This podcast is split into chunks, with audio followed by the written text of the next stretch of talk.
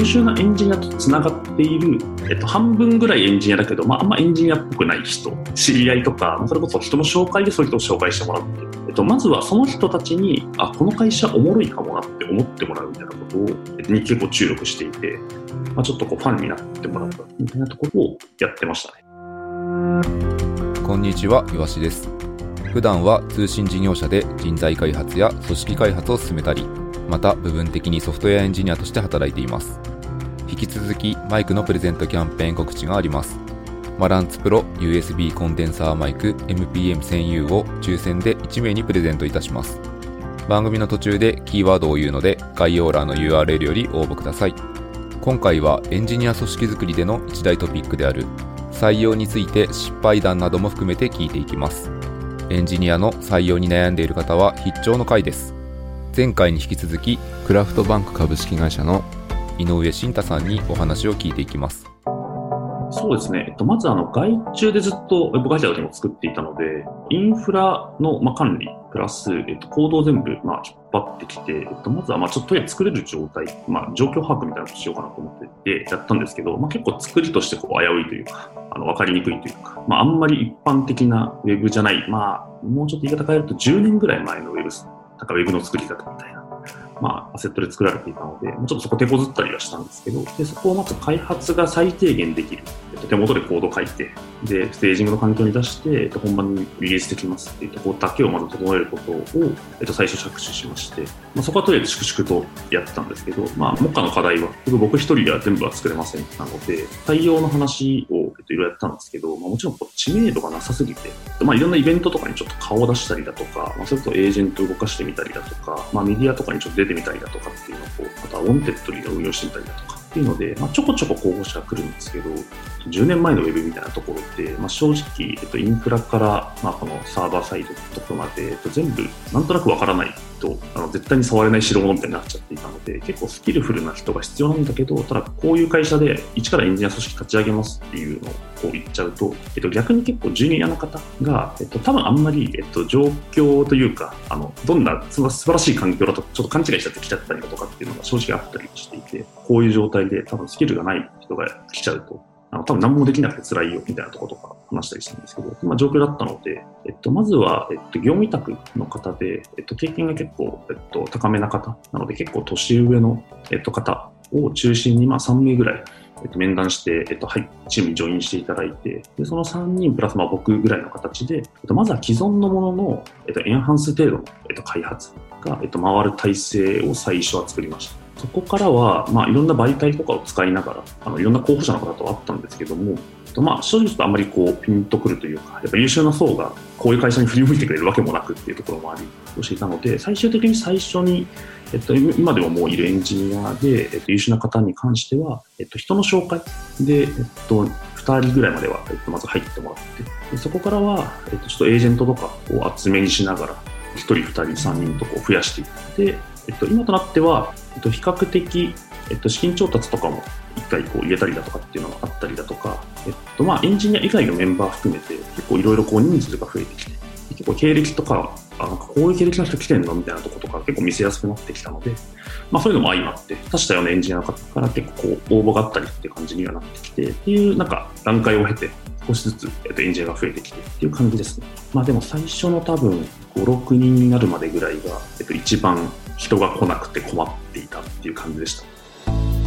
最初業務委託で始めるっていうのはなんかすごいいいプラクティスというか他社でも再現性のあるようなアプローチですね。まあ、そうですねちょっとまあ手元の事情としてこれかなんか一から作りましょうとかであればなんかもうちょっとやり方もちろん違うやり方もあったのかなと思うんですけどまあなんか15個ぐらいのサービスが動いちゃっていてしかも結構そのちょっとレガシーめな技術で動いちゃってるのもあって触れる人が限られる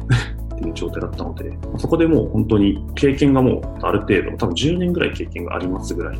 人に絞りつつ、まあ、技術セットを見て、まあ、ちょっと完璧に合致する人はたくさんいなかったんですけど、まあ、面談しつつ、どこまでいけるのかっていうのをこうお話ししながら入れるっていうところで、まあ、そこの、えー、と時点では一旦あのワークはしたのかなと思いますね。こうリファーラルで入っていただいたってことが、この組織作りというか、人数を集めるときに、やっぱ超みんな苦労してると思うんですよね。リファーラルするときって、なんかどういうふうに頑張ったとか、なんか工夫した点とかってあったりするんですか？あんまりちょっとこのエンジニアに直接、あのこういう素晴らしい会社でとか、僕たちはこういうあの素晴らしいことをやろうとしてるんだけど、今こういう状態でとかいうのがあんまり、まあ、正直刺さら当時は刺さらなかったっていうイメージだったので、どっちかというと、エンジニア、優秀なエンジニアとつながっている、えっと、半分ぐらいエンジニアだけど、まあ、あんまエンジニアっぽくない人みたいな、えっと、知り合いとか、それこそ人の紹介でそういう人を紹介してもらってっていうところで、えっと、まずはその人たちに、えっと、会社、あ、この会社おもろいかもなって思ってもらうみたいなことを、に結構注力していて、なので、なんだろうな、すごく間接的であれなんですけど、えっと、まずはその、動いてくれそうなこうキーマンみたいな人たちと、えっと、会いまくって、で、まあ、ご飯行ったりだとかしつつ、えっと、なんか、この会社でこういうことできたらこうなるんだよねとか、まあ、こう、多分こういう経営者がいてこういうことを考えていてとか、で、チーム今こういう状態、まあ、その違い、ままだ人数いなかったものチームってこういう感じで今動いていて、まあ、まだ少数しかいないんだけど、増えていくとこういうことができて、今エンジニアが入る時点ってこうだよねっていうところを、えっと、その人たちがこう代弁できるような状態にしてくれると、何かこう、ポッと、なんかそういえば、あの人が空いたっぽいとか、えっと、ちょっと紹介した人がいるんですよっていうので、えっと、紹介最初期の頃は紹介していただいて、でそこからまあ、その紹介者がいるっていうのはあって、結構その来てくれた方とかも、本当に大丈夫なのとか、と質問とかも受けたりはするものの、まあ、一定のこう、なんだろう、安心感というか信頼感を持ってもらって、でだったらやりましょうかって結構なってくれるっていうのがあったので、結構そのエンジニア直というよりは、エンジニアとつながっている方に、この会社いいなとか、まあ、ちょっとこうファンになってもらったみたいなところを、えっと、当時、まあ、社長と一緒にやってましたね。うん、すごいいいアプローチですね。なんかその関節層を攻めるみたいな感じですそうです。エンジニアに、なんか当時めちゃくちゃ伝わりにくい。まあ、正直来たくないじゃないですか。その2年ぐらいもうウェブサービス運用されてるんだけど、全部外注で、で、なんかエンジニアはとりあえず1人しかいないらしいって、なんかめちゃくちゃブラックなこう会社に聞こえちゃうので、で、あんまりまあ、なんだろうな、その僕たちとしてはこうやってる手前、僕たちが言うと、なんかちょっとうさんくさいじゃないですか。いや、でもね、この会社すごいんだよっていうのが、まあ、当時の僕たちが言ってもちょっと信用感がないので、第三者のこう、あの人がこう言ってるんだったらちょっと面白いかもしれないなみたいなのがちょっと必要で、で、それでこのアプローチで人を最初紹介していただいてっていう感じでした。で、逆に、まあ、同じような理由でメディアとかにこう出させていただいてっていうのをやったんですけど、まあ、正直そこはあんまりあの効果はなくて、どちらかというとやっぱりこの人づてというか、先ほど話したようなところの方がま劇的に効果あったので、まあ、当時ちょっと何も分からずだったりだとか、打てるものは全部打とうっていうやり方だったのであれなんですけど、知名度というか成果がない状態かな。明確に演者させる成果がない状態で、まあ、あんまメディアでも無駄かなっていうのはなんか逆に学びとしてありました。メディア出てる、要は PR、認知が足りないからしていけばなんとかなるんじゃないかと思う人もいらっしゃると思うので、はい、それはなんかアンチパターンというか、実はうまくいかないって可能性があるってことですね。あそうですねで。同じ理由でスカウトも当時あまりうまくいってなくて、でまあ、これもシンプルで、まあ、一応なんだろうな、資金調達話だったりだとか、社長とかのこうインタビュー記事みたいなものとかを載せつつ、まあ、スカウトメールとか送るんですけど、返信率がやっぱり異様に低くて、正直。で、帰ってくる人たちも、まあ、ちょっと正直ちょっとこうターゲットから外れてしまった方にしか刺さらないっていう状態になっていて、まあなんだろうな、やっぱりこう、直で話さない、スカウトとかって、まあ、いろんな、えっと、エンジニアの方だと、えっと、スカウトメールとか受け取ると思うんですけど、その、たくさん受け取った中での1っていう立ち位置。明確に多分出せない時期とかにスカウトを結構打っていたので、まあ、あのスカウトとかで結構されてきますよっていう事例が世の中にいっぱい転がってるので、まあまあ、こう、安易に手を出したというか、打てるもの何でも打とうでやってみたものの、えっと、当時だけで言えば、結構そこの効率というか、えっと、結果的にこう狙った成果は得られなかったみたいなところがあったりしたので、なんかどちらかというと、草のね、活動的な、こう、地道なあの活動の方が、結果的にこう、成果を生んだのかなと、今はとなっては思いますという感じですかね。だってこう履歴書見て、当時のうちに必要だと思われるこうスキルセットの人と話してみて、まあ、大体コミュニケーション能力が結構高かったりすると、まあ、ちょっとなんか良さそうな人ってな、当時なっちゃったんですけど、だって入ってみたら意外とスキルが低くて、で、やばいと、とりあえず会ってそうで、ちょっともう今いないと困るからっていう理由で急いでこう入ってもらったんだけど、なんかスキルが低いし、こう深掘って話してみると、まあ、そんなになんかうちに興味あって入りましたみたいな感じにもなってるし、みたいなことが正直起きちゃって、で、そのその人はまあ普通に、お互いなんかこれ、一緒にやってるの意味ないよねっていう話で、あの、退職されたは退職されたんですけど、お互いにとって無駄だったなっていう感じだったので、ここが、いや、完全に当時、全然本当に人が取れなくて、焦って取っちゃったんですよ。これはもう一番反省点ですね。もともとエンジニアの会社じゃないじゃないですか。はい。全然違う会社のところで、エンジニアとかって、こう、自分の評価とか人事制度とかってやっぱ気にするところがあると思っていて、なんかこう、ちょっと歪みが生まれてくるんじゃないかなってことを僕妄想するんですけど、その辺っていかがですか？そうですね、えっと、多分うちの会社の場合、まだちょっと特殊な面もあるんですけど、結構その、例えばエンジニアみたいな、極こう IT に寄った人から、といわゆるこう現場監督みたいな、えっと、建設業の専門家みたいな人たちもいて、結構その、なんだろうな、単純にこう評価制度1個入れました、これでいけますみたいなのが結構難しくて、えっと、今、ちなみに絶賛評価制度を、えっと、全社で整えてるっていう段階ではあって、えっと、当時、まあその入社していただく方と、こう、まだ入る前に内定を出すぐらいの人が、よく話してはいたんですけど、えっと、まあ多分うちに入って、こう、なんだろうな、いわゆるこうエンジニアリングで評価されていくっていうことは、あんまりその会社の性質上なないと思います、しばらく。逆に言うと、えっと、入ってあんま制約がなく、えっと、この今やろうと思ってることっていうのに集中してやっていきましょうってことは逆に言うとできますっていうところなので、でそれができたときに、多分その事業がうまくいったことをもってして、えっと、僕たちは評価されることになるんだよね。っていうのを、えっと、結構話していたので、まだあまりその歪みが起きること、そういうマインドセットで入っていただいているので大丈夫なんですけど、えっと、この会社のあのちょっと特性上、こうなんか、なんだろう、職種の幅が広すぎる。結果、えー、と結構評価が難しいっていうところあったりするので、ちょっと評価制度を作ってるところは今絶賛悩んでますっていうところですね。はい。井上さんはきっとその入社する前に期待値調整するのはめちゃくちゃうまくてですね。はい。後にその人が現業と自分のやってることとその評価とかでも構わないですけど、ずれないようにってことを綿密に調整されてるので、不満がずれづらいというか、すごいうまくやられてるんだなと、まず一点ありますね。でなんかこれはまさにあの他の会社というか、聞いてくださっている方で、組織づくりしてる時とか時とかに、あぜひあの皆さんもこう参考にしてほしいポイントの一つで、あともう一点お聞きしてみたいというのは、とはいえこう今作り直しているという最中で、どういうところを目指しているって言える範囲のことはありますか？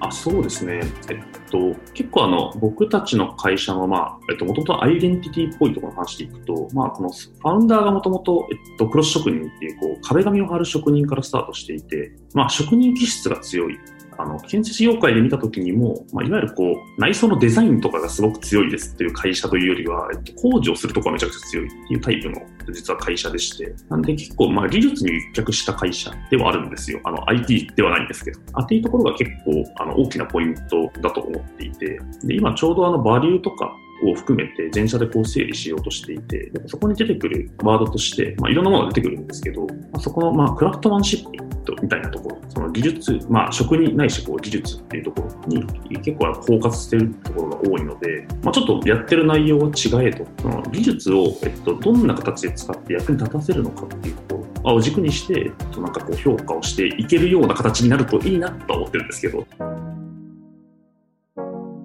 その3年間のところを踏まえる中で、例えばその採用とかは先ほどいろいろいいプラクティス、再現するようなアプローチを聞いたと思うんですけど、仮にですね、こう井上さんの3年前の自分に対してですね、採用以外のところとかで、これまで学んできたところから自分自身にアドバイスしたら何しますか？そうですね、自分自身にアドバイスするとしたら、えっと、まずは、まあ、その採用が一番なんか鮮明に覚えてるんであれなんですけど、あの焦って人を入れるといいことがないっていう、あの まず、まずそこが一つ目の一番言いたきことっていうところと、えっと、あとはやっぱりこう、わかんない中でこう作っていくっていうことは、まあ一応理解して作やってたつもりではあるんですけど、えっと、やっぱりなんかちょっとやっぱ逆転しちゃって、えっと、こう作ることが先行して、えっと、目的に結局合致してないじゃんってことは、たびたびやっぱり起きたりはしていたので、えっと、別にそんな急いで開発したとしてもあんま変わんない、正直変わんないと、えっと、今思うと思うので、であれば、えっと、何のためにやるのかってところをシャープにとして、で、最小限のものを作りましょうっていうところをもうちょっと徹底してやった方が、えっと、結果的になんか作ったけど、それと微妙だからもう一回作り直してみたいなこととかを、まあ、大回復ながらこうやったりしてるってところが、えっと、もうちょっとこう、スマートに余計な力使わずにいけるのかなっていうのは、えっと、今になって思いますね。徹底してやるっていうと結構精神論っぽいので、具体的に行動の指針としてアクションして落とすためにはどうしたらいいと思いますか、そうですね。えっと、多分、えっと、こう冷静に振り返ると、えっと、意思決定のフローと、えっと、その行動内容を明確にするっていうところの、えっと、2つが、えっと、結果的に、ああの、なんだちょっとふわっとした状態。まあ、要はなんだろうな、文化祭のノリというか、えっと、これいいじゃん、これやった方がいいじゃん、みたいな感じで進んでる部分が、えっと、正直やっぱりこの、えっと、3年間とかで、えっと、あったりしていたので、じゃあこのいいじゃんっていう感覚まではいいんですけど、えっと、じゃあ、えっと、何が良くて、で、えっと、それが良いとかにじゃあするのであれば、えっと、どういうアクションを取るのが良くて、で、アクションのオプションがいくつかあるんだけど、正直まあ、じゃあこれそのものをやるんですか、やらないんですかっていう議論、その、そのそのものの議論を多分すべき、本当はすべき。いいんだから一回やってみて結果見ればいいじゃん、みたいな、えっと、会話に終始しないように、表面上の話だけではなくて、一回ちょっと立ち止まってみて、えっと、何がいいんだで、これやるんだったらどうなるんだっけ？で、オプションなんかあるんだっけ？みたいな、まあ、当たり前っちゃ当たり前なんですけど、あっていうところを、えっと、それぞれの事象できちんと話し合っていく。で、多分最後は先が見えないので、えっと、意思決定を何かの形でするっていうことになるので、まあ、その意思決定を、えっと、どのような形で行ってっていうところを、えっと、きちんと振り返れる状態にしておく。えっと、まあ、何をもってして、この A という選択肢を選んだんですかっていうのを、えっと、ちゃんと残した上で、で、それをやってみて、ま、もし本当にダメだった場合は、何がダメだったのか、3カストスの何なのかっていうのを、まあ、その文化祭のノリみたいな感じで、どんどん進めるっていうのを一回ちょっとやめて、立ち止まってやってみるっていうところが、えー、と結構大事になるんじゃないかなと思ってます。はい、デジタルトランスフォーメーション、DX という言葉が世の中ではよく使われますが、前回のエピソード含めて、建設業界という非 IT 業界で、真の DX を実現されている印象です。採用や組織づくりに苦労する企業は多いと思います。参考になったエピソードが多かったのではないでしょうか。プレゼントキャンペーンのキーワードは DX です。この番組は、ポッドキャストプロダクションピトパのオリジナルコンテンツです。番組の感想、リクエストは概要欄のリンクよりお待ちしています。それではまた次回お会いしましょう。